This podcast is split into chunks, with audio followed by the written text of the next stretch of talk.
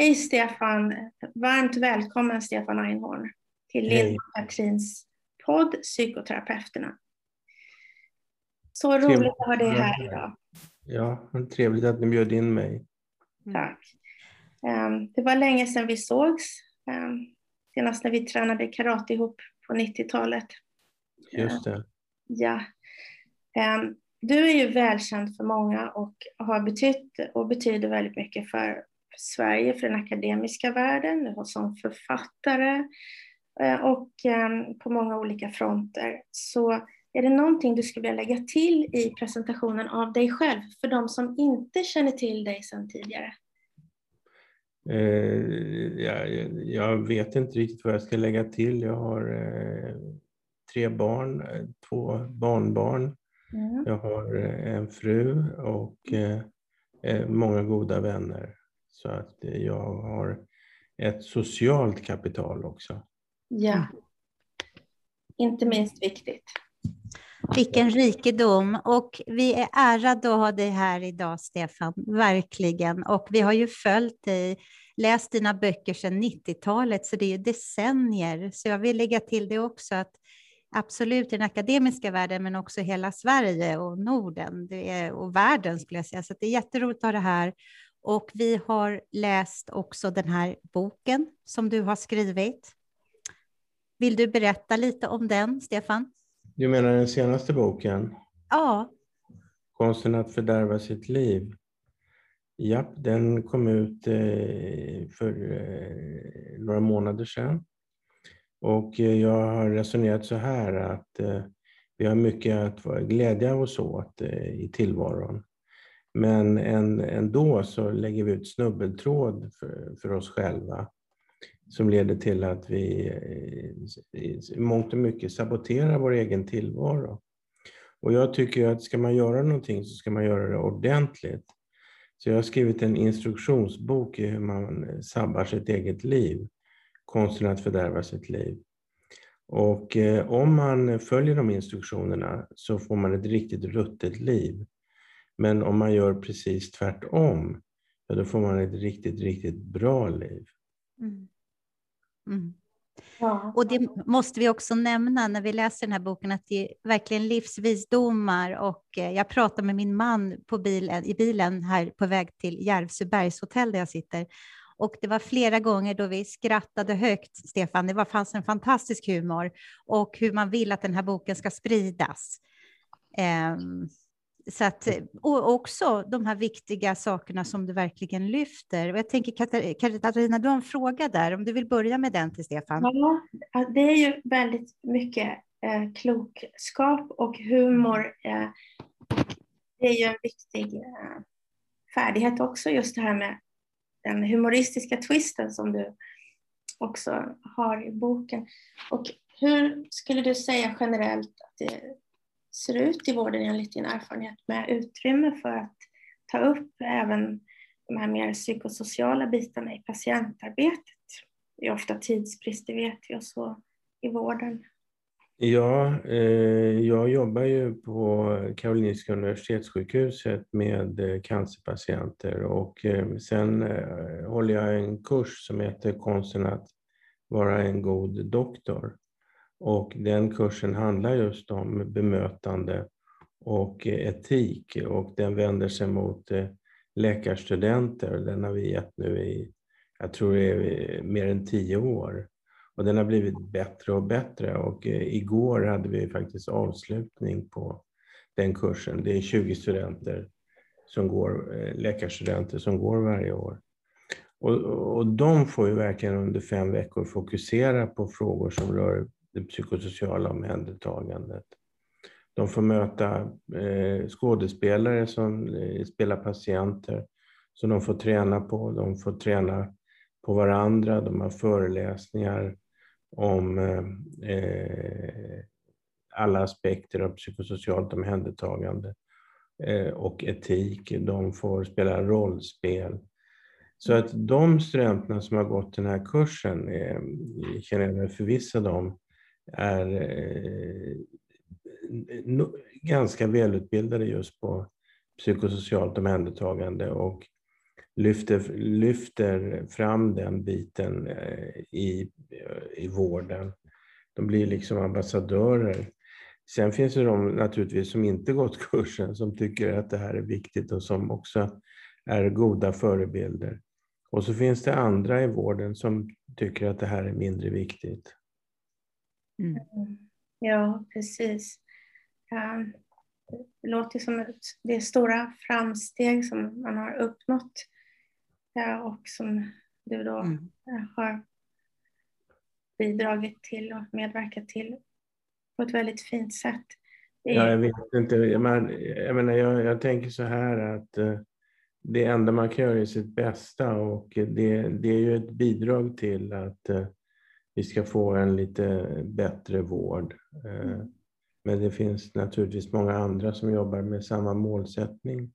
Och på det stora hela taget, det, det finns ju, det är mycket inom vården som fungerar bra. Och sen finns det en del problem också. Mm. Precis, och idag råder ju också en ganska strikt uppdelning mellan, om man pratar lite grann det här kropp och själ, att psykoterapeuter, psykologer jobbar mycket med de här psykosociala frågorna och läkare mer somatiskt. Så kan det i alla fall vara. Vad tänker du, Stefan, där? Ehm, det är inte alltid finns möjlighet till sådana multimodala, multidisciplinära team. Vad tror du att det skulle innebära för folkhälsan om det här ändrades så att det blev mer holistiskt förhållningssätt? Det skulle naturligtvis vara alldeles utmärkt. Och, men det, det, finns ett antal motkrafter som gör att det inte alltid fungerar optimalt. Och en av dem är naturligtvis utbildning och en annan är, handlar om synen på de här aspekterna av vården. Och en tredje är tidsaspekten, för man hinner ju inte allting. Och tyvärr så har vi en ganska ineffektiv utnyttjande av eh, vårdpersonalens tid. Så att mycket av tiden går åt till möten och administration. Och, och eh, relativt sett, internationellt sett, så eh, relativt lite går åt till själva vården. Och då är det klart att då hamnar man i en situation då man måste prioritera och då, då, är det naturligt att man i första hand prioriterar de kroppsliga besvären. Och det, tiden räcker inte alltid till för ytterligare prioriteringar. Man brukar säga att eh, svårt sjuka patienter eh, eller sjuka patienter eh, har fyra grupper av behov. De har fysiska behov, det, det handlar om behandling av sjukdomen men också att man ska kunna röra sig så bra som möjligt få i sig så mycket näring som möjligt och så vidare. Sen har vi psykologiska behov, eh, oro, ångest, rädsla inför den egna livssituationen och den egna sjukdomen. Sen har vi sociala behov. Var ska man vårdas? Hur ska det gå för familjen när man är sjuk? Hur ska det gå med en arbetsuppgift som man kanske inte kan eh, slutföra? Och sen har vi en fjärde grupp av behov och det är de andliga existentiella behoven som handlar om frågor om livets mening. Det kan handla om frågor om Gud, om det finns en tillvaro efter döden och så vidare. Och eh, det, det, det är inte så lätt för en tidspressad eh, vårdpersonal att hinna med att ta hand om alla dessa behov. Nej, så så man ställs inför en ganska komplex eh, situation som, som en vårdpersonal i den här och måste prioritera, precis som du nämner. Ehm, det här, du skriver också i din bok, om vi bara skulle återkomma lite kort till det, det här med att ehm, vi har en tendens att oroa oss och, och älta saker lite till mans, en del mer. Ehm, och att ibland kan det kännas lite skönt, man kan få lite ångest, lättnad på kort sikt. Men på lång sikt så är det ett bra sätt att fördärva sitt liv. Och ehm, att problemlösning sker på andra sätt än genom oro och ältande. Ehm, tycker du att, eller upplever du att det finns en öppenhet hos ehm, patienter att diskutera även sådana här saker? Hur deras eget förhållningssätt kanske också bidrar, eller inte bidrar till, men, men som kan försvåra kanske ibland en mer liksom, konstruktiv Eh, utveckling av deras situation. Det är så här att det finns alltid en psykologisk pålagring vid eh, sjukdom och skador. Eh, för, för att det, det, det, det är ju inte bara själva smärtan man upplever eller svårigheter att röra sig eller andra så att säga handikappande problem. Utan det finns en psykologisk pålagring som handlar om eh, hur mycket man oroar sig och hur, hur rädd man är och eh, att man kan ha ångest inför eh, sådana här, såna här tillstånd. Och eh, det är naturligtvis på det sättet att det är visat i undersökningar att till exempel när man är rädd så upplever man smärta intensivare än, än annars. Och eh, det, så det, det, det är ju det finns en medvetenhet hos eh, en, en hel del i sjukvårdspersonalen om att det är på det här sättet. Och eh, sen kan ni nog bättre svara på än jag hur medvetna människor, patienter är själva om det här pålagringen.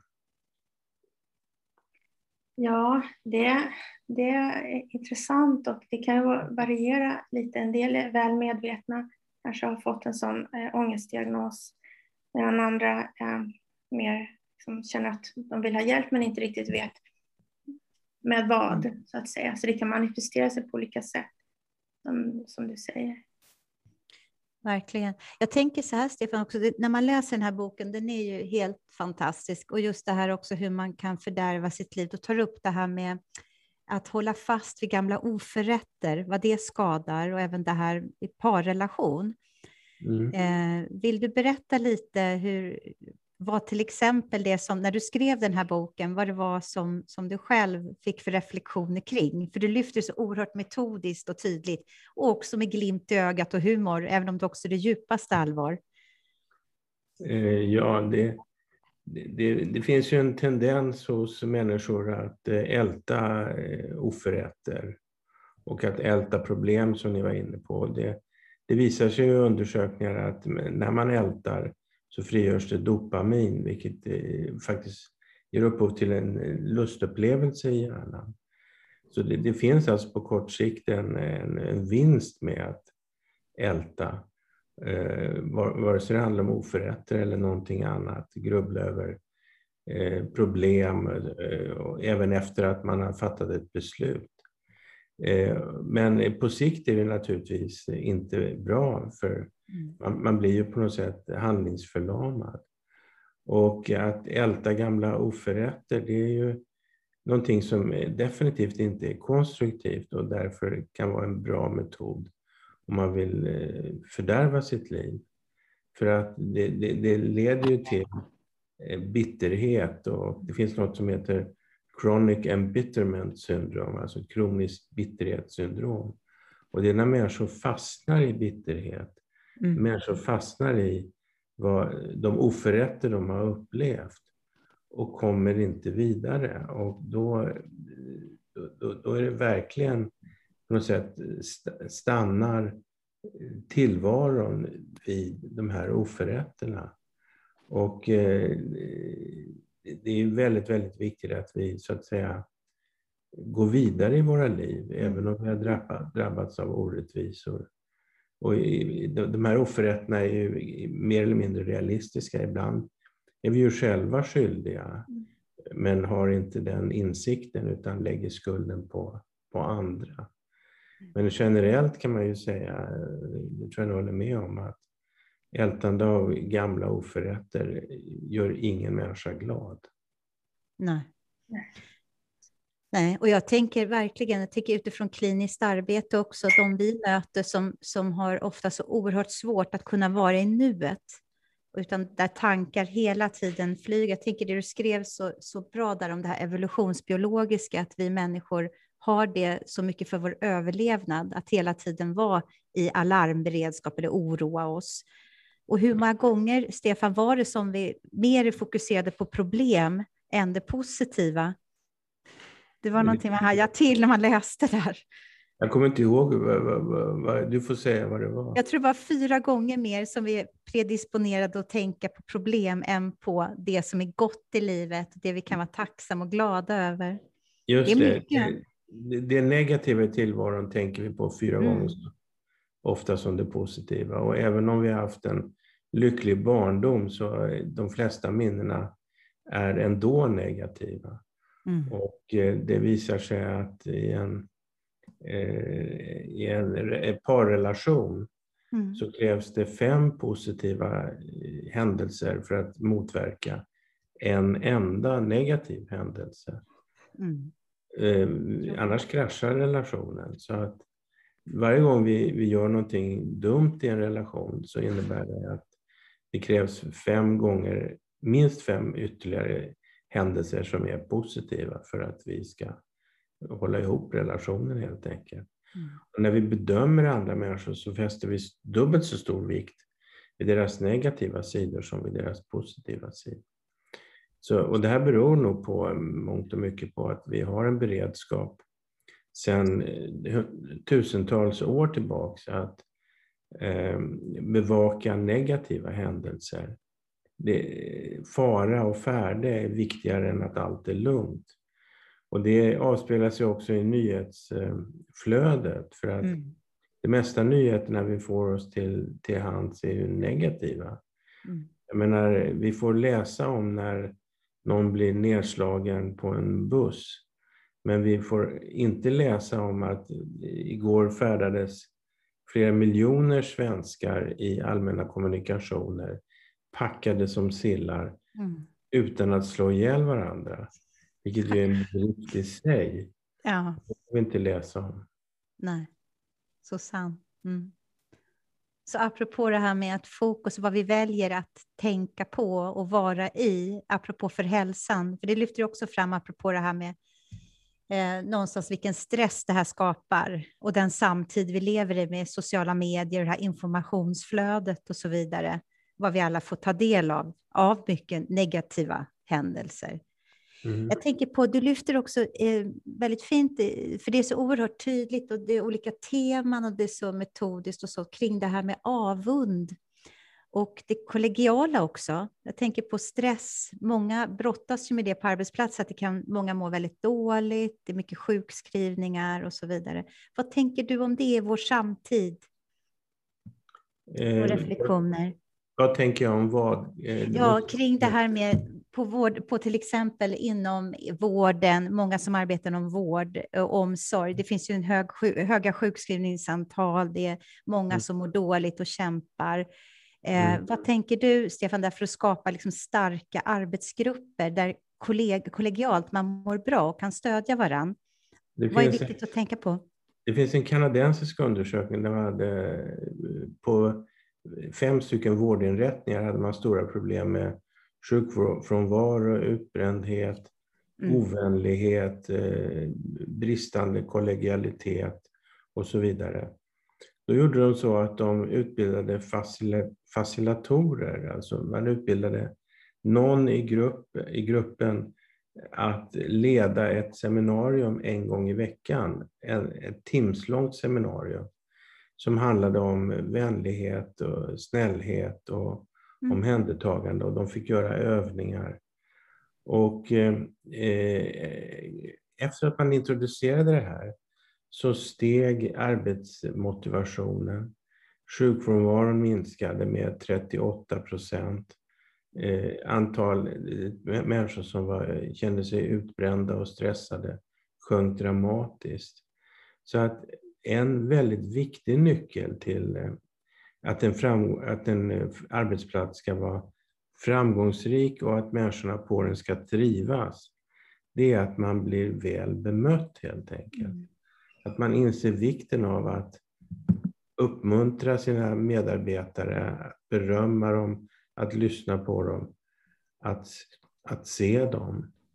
Och eh, det finns en undersökning som visar, en amerikansk undersökning som heter The Carrot Principle, där man studerade 200 000 för, personer på företag och delade in dem i företag där man eh, gav mycket uppmuntran och företag där man gav lite uppmuntran. Och det visade sig att de företag där man gav mycket uppmuntran, mm. uppskattning och beröm, där var eh, lönsamheten i genomsnitt mer än tre gånger så hög. Så det är inte bara så att människor mår bra, människor presterar bättre. Och då, då tänker jag så här att det är klart man kan ta in organisationskonsulter för dyra pengar eller ta, göra stora systemförändringar. Men det här är ju någonting som inte kostar speciellt mycket och som är minst lika effektivt. Att man ser till att medarbetarna känner sig sedda, lyssnade till och respekterade. Ska det vara så förbannat svårt? Mm. Mm. Ja, precis. Verkligen. Väldigt viktiga eh, lärdomar, verkligen. Och, eh, enkelt att implementera. Och det borde inte vara svårt, så att säga. Um, tänkte hoppa till det här med att du är aktuell med um, en del i en ny bok i höst. En essäsamling om möten med Anna-Karin Nyberg, psykiater. Ulla-Karin Nyberg. Förlåt. Eh, Ulla-Karin Nyberg. Ja, förlåt, Ulla-Karin. Eh, och Kattis Ahlström. Ja. Skulle du vilja eh, berätta lite om det? Det låter också väldigt spännande. Mm. Det är en bok som vi har skrivit tillsammans som heter Konsten att mötas. Från mingelångest till allvarliga samtal är titeln. Och mm. vi beskriver olika möten och eh, boken handlar om hur man får möten att bli riktigt bra. För möten är ju en väldigt viktig del av tillvaron. Vi skulle inte klara oss utan möten överhuvudtaget. Och då gäller det att se till att de eh, blir så bra som möjligt. Så vi diskuterar sida upp och sida ner olika former av möten. Så det, det vi pratar allt ifrån mingel till eh, allvarliga samtal, hur man ger råd. Eh, vi, vi, vi tar upp sammanträden, möten som aldrig blivit av, möten utan ord det är fantastiskt hur många aspekter det finns på möten. Och så skriver vi eh, så att säga en, en snutt var om, alla, om de här olika formerna av möten. Och sen skriver vi ett mellansnack liksom, där vi så att säga syr ihop delarna. Och det var väldigt roligt att jobba med de här två eh, medförfattarna, Kattis Ahlström och Ulla-Karin Nyberg. Eh, jag känner ju båda sedan lång tid tillbaks och eh, fick eh, lyckan att sammanföra dem också. Och då bestämde vi att vi skulle skriva en bok om det som var riktigt, riktigt viktigt och kom fram till att möten är riktigt, riktigt viktigt. Spännande, jätteintressant. Vill du nämna någonting om det, Stefan, vad till exempel som kan vara liksom, vad ska man säga, framgångsrika möten eller möten där människor lämnar ett möte och mår bra. Vad skulle det kunna, vad finns det för ingredienser i det som skulle kunna vara viktiga eller rekommenderbara? Ja, det, för det första så är det ju väldigt viktigt att eh, Alltså det, det, jag kommer tillbaks till det. Det är svårt att mm. gå runt det faktum att i möten måste man se varandra. Man måste lyssna till varandra, man måste respektera varandra. Och sen måste man försöka använda sin empatiska förmåga.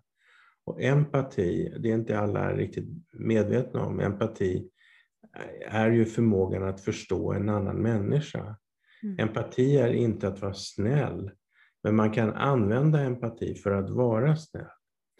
Och man måste vara medveten om att varje möte är unikt. Den människa jag har framför mig kan inte eh, behandlas efter en standardmodell, utan jag måste finna vad som är viktigt just för den här individen och möta henne precis där.